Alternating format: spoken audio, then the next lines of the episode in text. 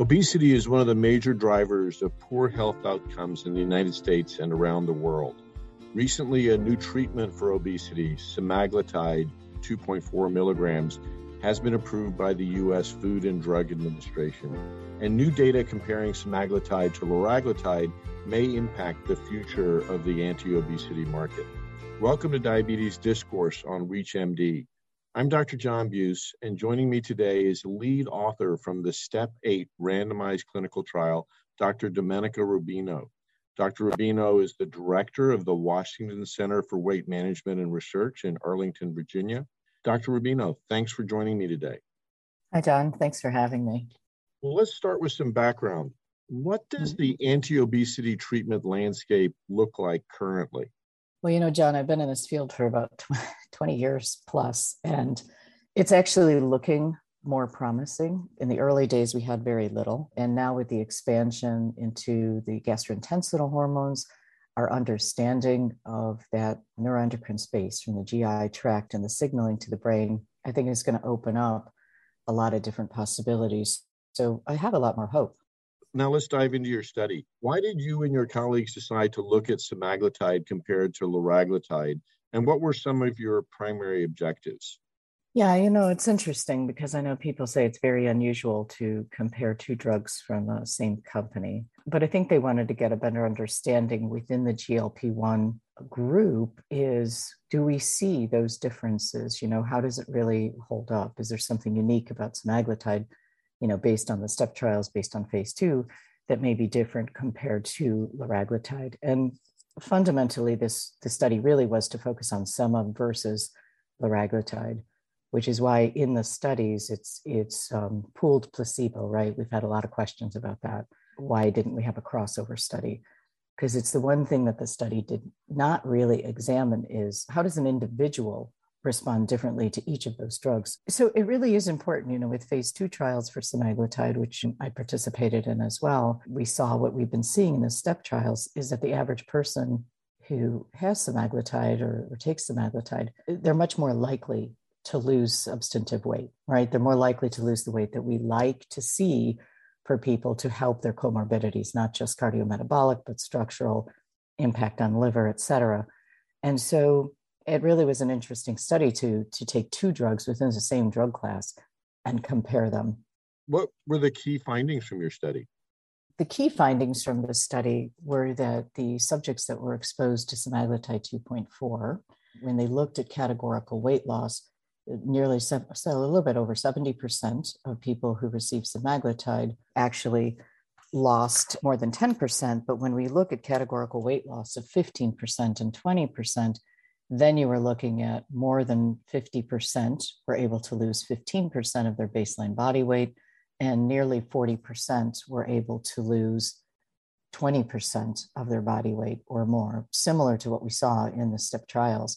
When you compare it with liraglutide, it was a small percentage. And I think there's two ways to look at this data. First of all, when you look at both of the GLP-1s, they're successful in some people in reaching these higher levels of weight loss, which we need for the comorbidities that are associated with obesity. But we also really saw that there was a greater likelihood for people who receive semaglutide to actually reach those goals. And this is an important finding for the physician out there who's trying to help their patient who really does have that level of weight loss or more to lose for their comorbidities. For those just tuning in, you're listening to Diabetes Discourse on ReachMD. I'm Dr. John Buse, and today I'm speaking with Dr. Domenica Rubino about her recent research on anti-obesity medications. So before that little break, you were leading up to the notion of how these findings might actually impact a clinician's approach to treatment. How has it affected your clinical decision-making?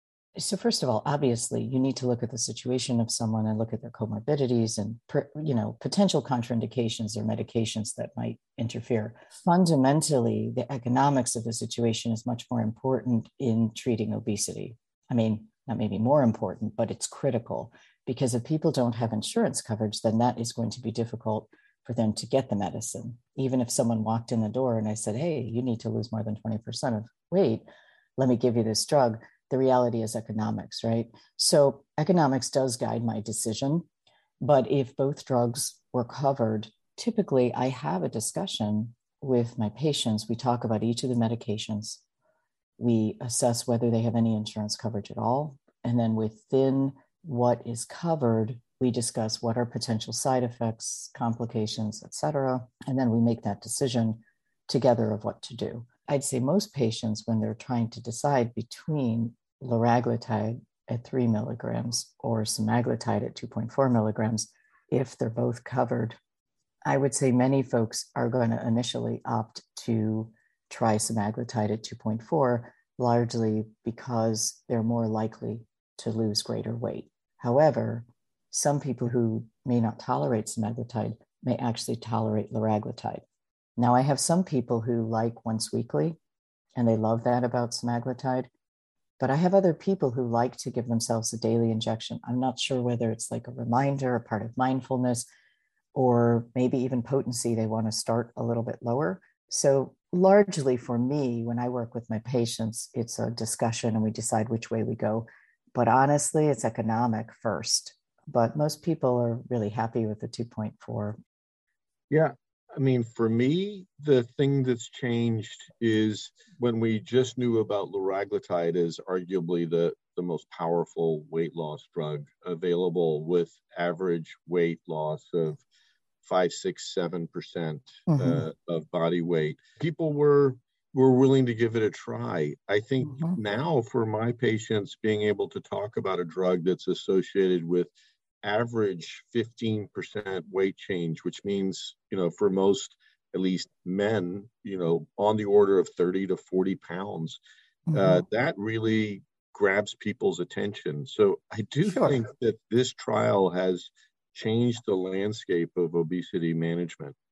And yeah, the landscape is definitely changed because this is the first time we're able to feel pretty confident that in most patients, you're going to get at least 10% weight loss, right? But I think one thing I do want to sort of qualify and throw in there, it's really important to have the conversation with your patients that this is chronic medication. It is a potent suppressor of intake, and it is important to understand they have to commit to it in the sense of they have to understand that this is a daily medication. And a lot has changed in our understanding of obesity. I mean, if we look back, I mean, at least I can say when I was in medical school, everything was about diet and lifestyle, and it's all a matter of willpower. We're so much more sophisticated in understanding these pathways now, but we've got to understand this is not like an infection where you treat it and then you're done. This is long-term chronic therapy, but for many people, it's life-saving.